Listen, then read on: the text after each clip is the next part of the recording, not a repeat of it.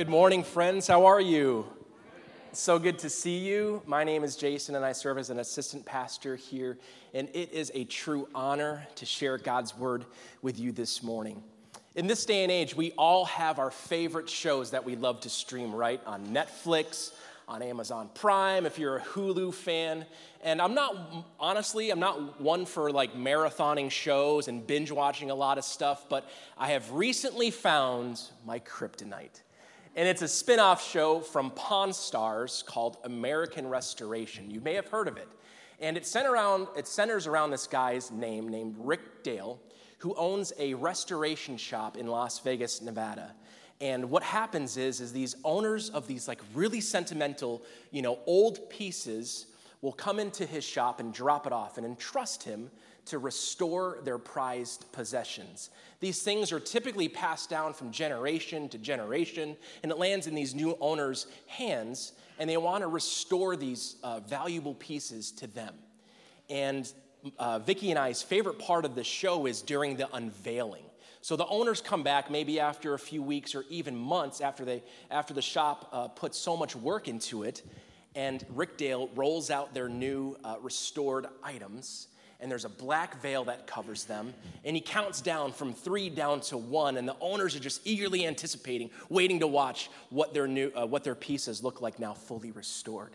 And when he gets down to one, he unveils it, and you see the shock and the expression and the joy on these owners' faces, seeing their really old items fully restored. And not just on the outside, they're fully restored from the inside as well. They're old, dilapidated pieces that were once rusty and the paint falling off, and even uh, pieces of them are missing. They have found them and fully restored these old items into fully restored items. It's so cool. Restorative work is what Rick and his team do at American Restoration. It's, it's what they're known for, it's why they're in business. And these people trust them to restore their items. And this morning, we're going to look at a text and a story that's all about kindness, but also about the restorative work that that kindness brings. We're going to see how David's kindness, King David, what his kindness can teach us about the nature of God's kindness. This week, we're in week six of a study that Pastor David just said called God's King, and we're studying the life of David. And today, we're going to be looking at the story of a guy's name. It's kind of hard to pronounce, but his name is Mephibosheth. And how David's extraordinary kindness completely restores and transforms his life. So let's dive into the text this morning. We're going to be in 2 Samuel chapter 9, and let me quickly set the stage with where we're at in David's life. So, Saul, the previous king, and his son Jonathan have died. And David becomes king. He's anointed king. And then the Ark of the Covenant is brought back to Jerusalem. And God makes a covenant with David, which basically secures his kingdom and throne for the future. And you know what? To top things off, King David and his army are winning battle after battle. They're seeing victory after victory. So, in short, David's life is going really well. Really, really well right now. And here's where we pick up the story now in chapter 9, starting with verse 1. And David said, Is there still anyone left of the house of Saul, that I may show him kindness for Jonathan's sake? Now there was a servant of the house of Saul whose name was Ziba, and they called him to David. And then king, the king said to him, Are you Ziba? And he said, I am your servant. And then the king said, Is there not still someone of the house of Saul that I may show the kindness of God to him? Ziba said to the king, There is still the son of Jonathan. He's crippled in his feet. The king said to him, Where is he? And Ziba said to the king, He's in the house of Machir, the son of Ammiel at Lodabar. And then King David sent and brought him from the house of Machir, the son of Ammiel at Lodabar and Mephibosheth, the son of Jonathan, who is the son of Saul, came to David and paid homage. And David said, Mephibosheth. And he answered, Behold, I am your servant. And then David said to him, Do not fear, for I will show you kindness for the sake of your father Jonathan, and I will restore to you all the land of Saul, your father, and you shall eat at my table always. And he paid homage and said, What is your servant that you should show regard for a dead dog such as I?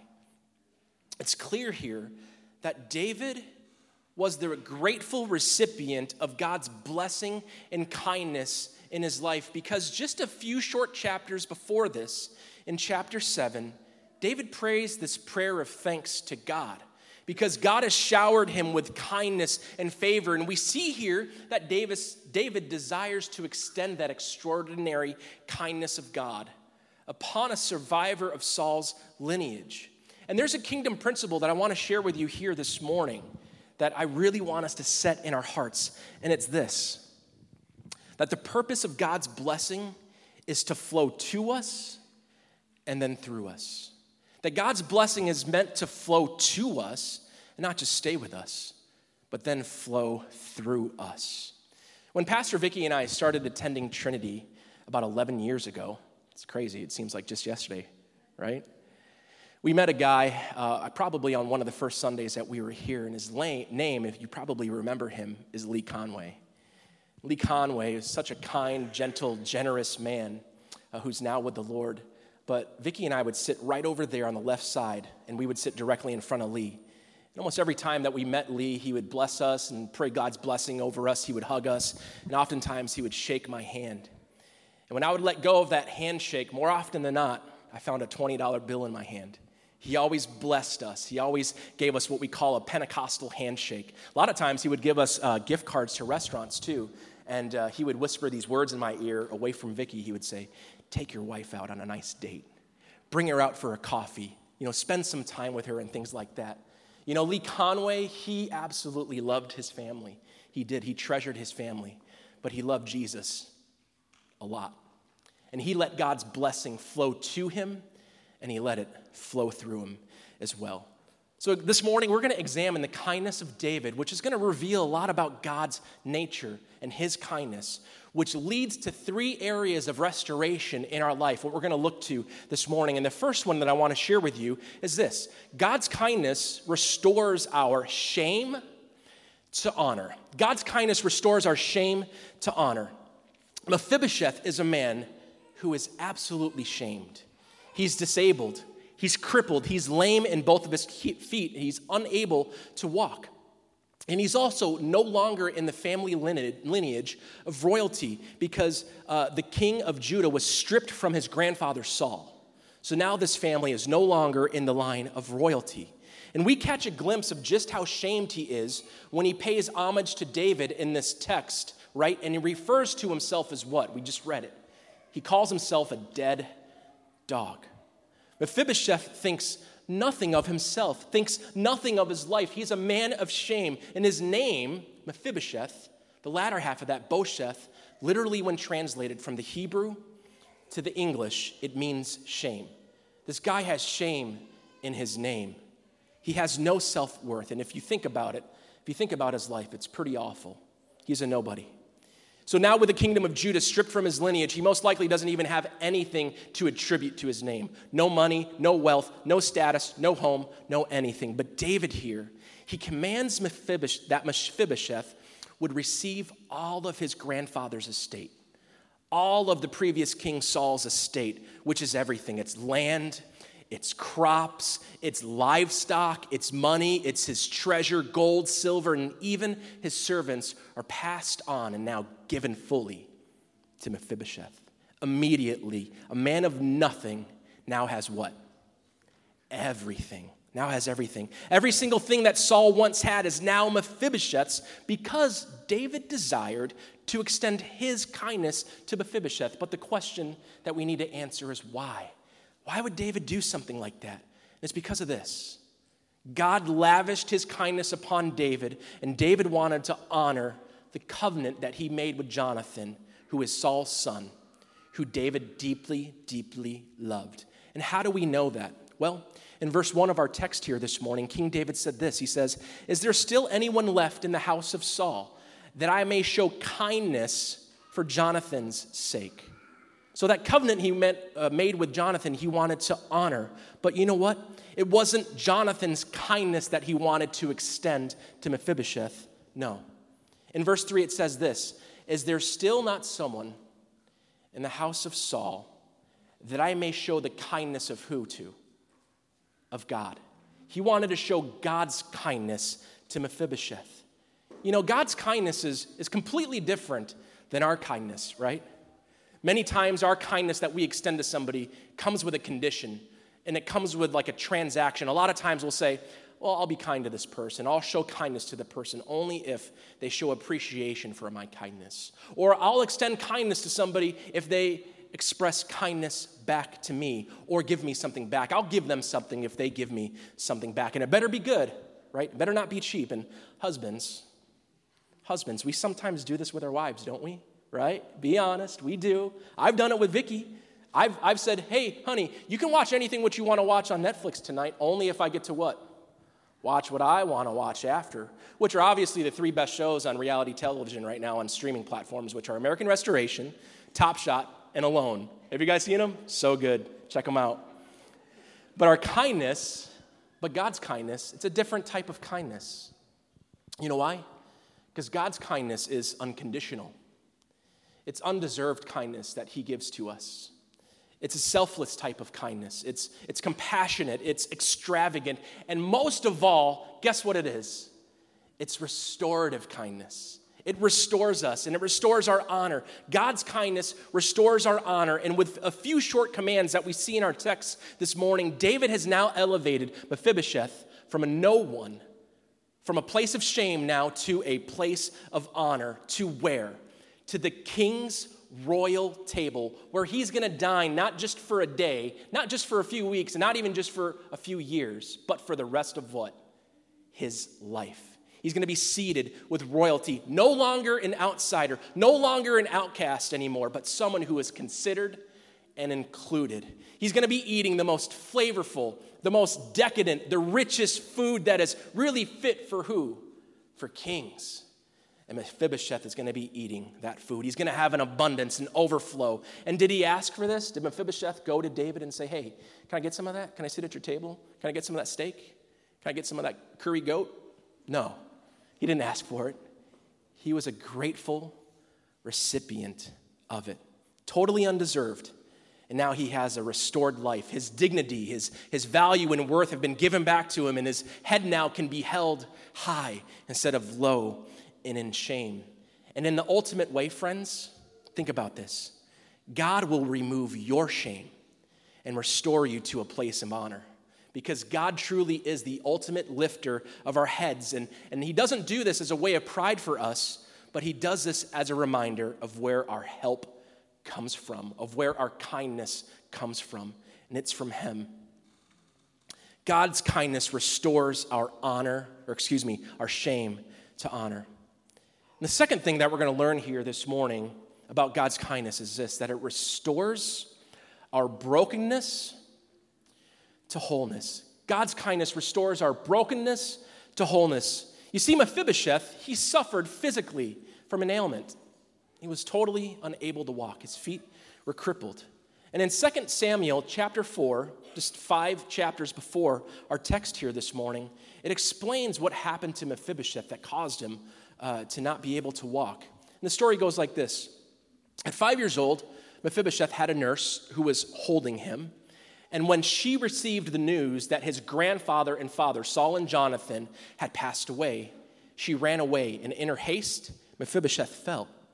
And we don't, it doesn't say like, oh, his legs broke or anything like that, kind of leaves out that detail. But scholars think that what happened was either a spinal injury happened and caused him to be a paraplegic, or that his bones broke and then were set in a cast and improperly healed, causing him no longer to be able to walk.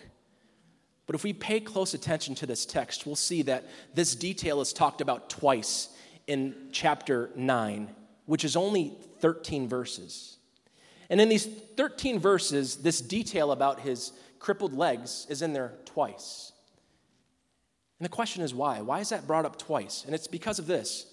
Back in that time and back in that culture, if someone was disabled or they were born with a birth defect, they were often immediately labeled as a sinner.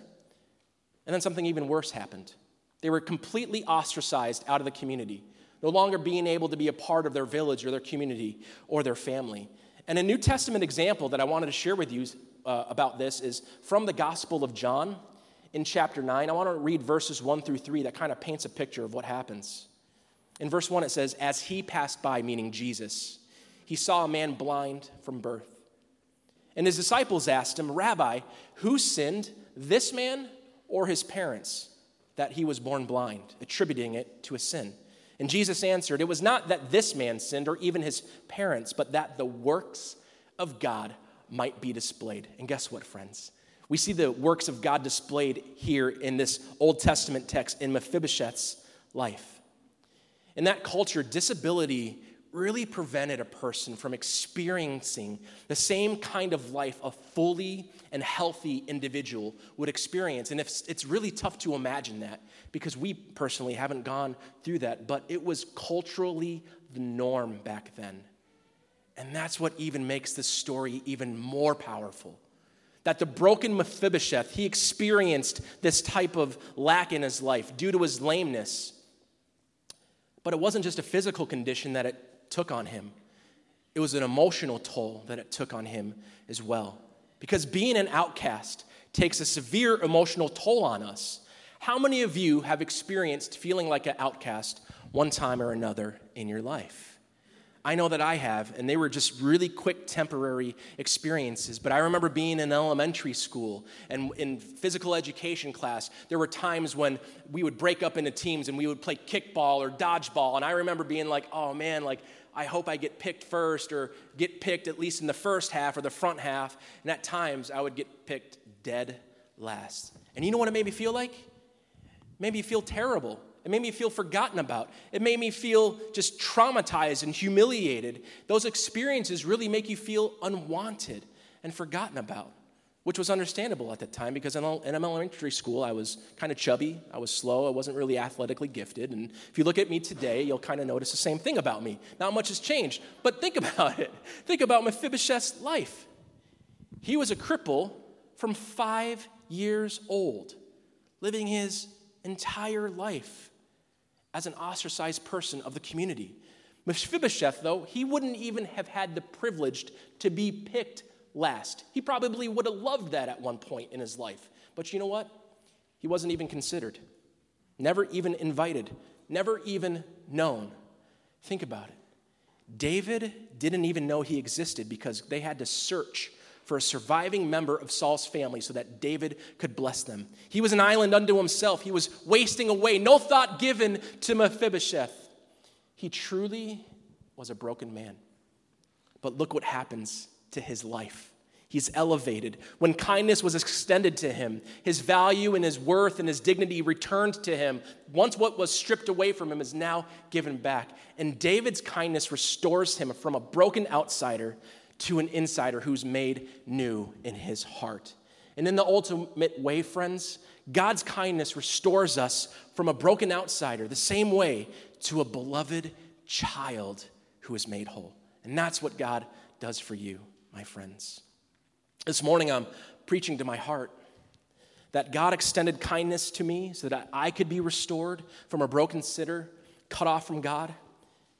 And my prayer here this morning for myself and for you, from everyone watching and listening, is that you would not just hold on to the kindness of God yourself, that you would really let it flow to you and then through you, that you would be able to extend God's kindness to other people who are desperately in need.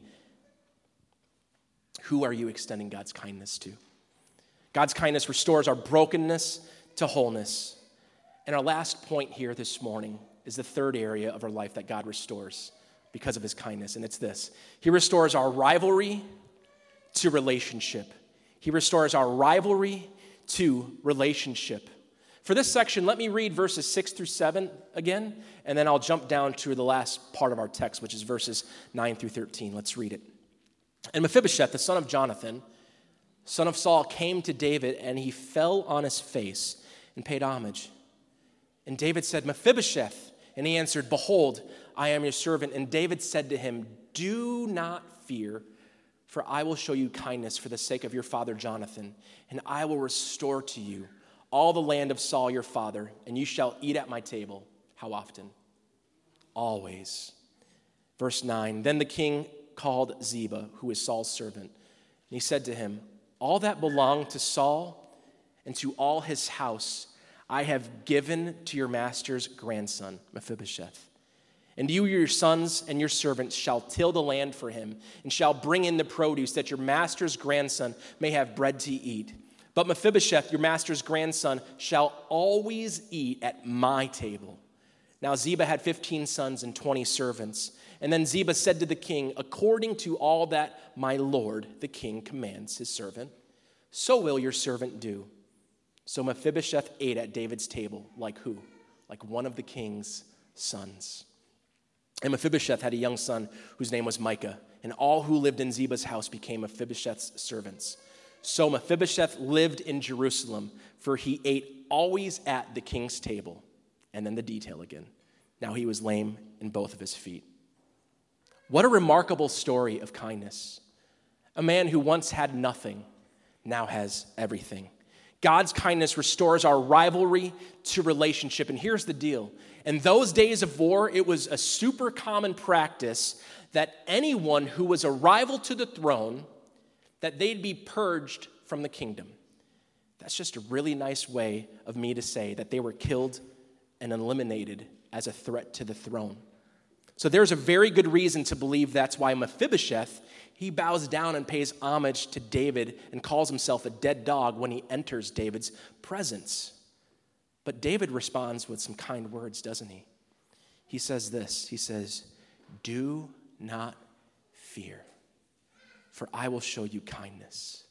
And in that moment, I think David probably, or excuse me, Mephibosheth probably breathed a huge, huge super sigh of relief, right? Because I would think that from the moment that he was summoned into the king's presence, he probably thought what?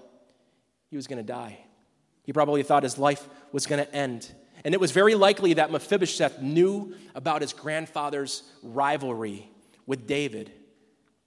This gesture of kindness was completely countercultural.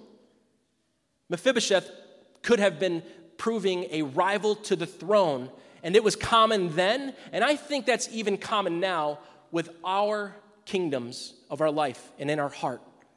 Being competitive and protecting the potential of, like, our profits from work protecting our promotions, protecting our platforms that we all have now, especially with social media. That pride is ingrained in us from birth and it stems from the sin in our lives selfishness and self promotion. But David's heart here, his motivation isn't that. It's to extend kindness to Mephibosheth and to restore to him from a rival to the throne now to a beneficiary of a royal relationship. He goes from rival to a relationship with David and his household. In verse 11, it says this Then Ziba said to the king, According to all that my lord the king commands his servant, so will your servant do. So Mephibosheth ate at David's table like one of the king's sons. So at one point of his life, Mephibosheth could have been invited to the king's table to eat potentially because of who his grandfather was, Saul. But that was stripped away from him because he was disabled. And then when King David became king, his place at the table was removed again. But now, because of David, Mephibosheth has it all restored to him every single bit and more. He gets the privilege and the position to sit at David's table. And as the scripture says, like one of the king's sons. David's kindness restored that royal rivalry now to a rich relationship. And David had no ill will in him when he extended kindness to Mephibosheth because it was an overflow of gratitude to God that flowed out of his heart and spilled over and was extended to Mephibosheth. And now, because of this restored relationship, Mephibosheth gets to break bread and he gets to partake in fellowship with David and everyone around the table.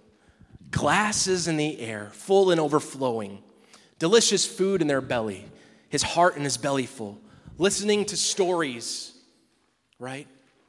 Engaged in deep conversation with all the people around there, becoming friends with people, a relationship restored from the bitterness of a rivalry.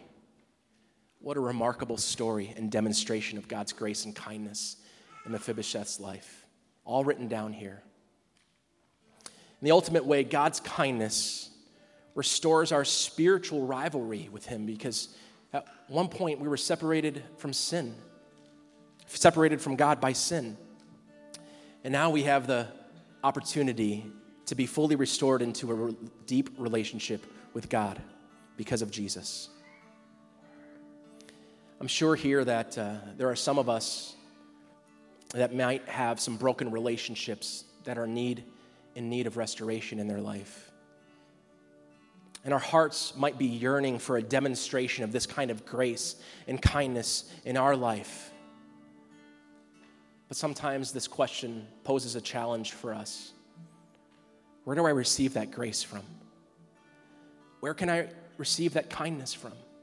Where does it come from? And there's hope for you, my friends. It was demonstrated in the life and death and resurrection of Jesus, who bore the worst shame a person could endure. He stood falsely accused of a crime that he never even committed, completely innocent. And he was spat upon and endured beating so that we could be seated at the place of honor in heaven, where we will one day with Jesus at a table of royalty. His body was broken so that we could be restored and made whole. Our body might be broken, our mind might feel broken, our soul could have endured a lot of beating, but we are now fully united to Christ. And to cap things off, we're transferred as a rival to God into a right relationship because of what Jesus has transferred to us, which is his righteousness, my friends.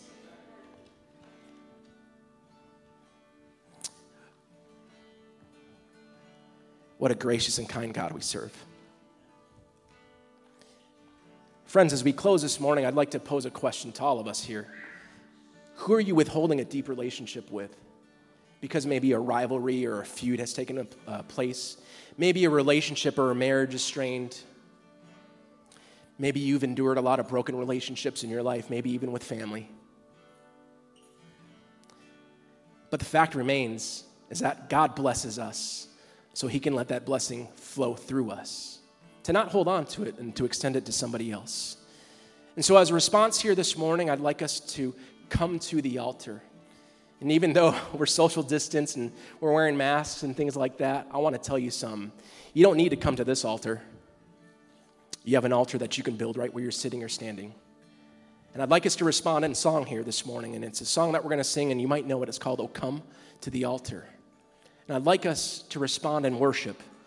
And as we're singing, I'd like for you to ask the Holy Spirit say, Holy Spirit, what relationships do you want to restore in my life?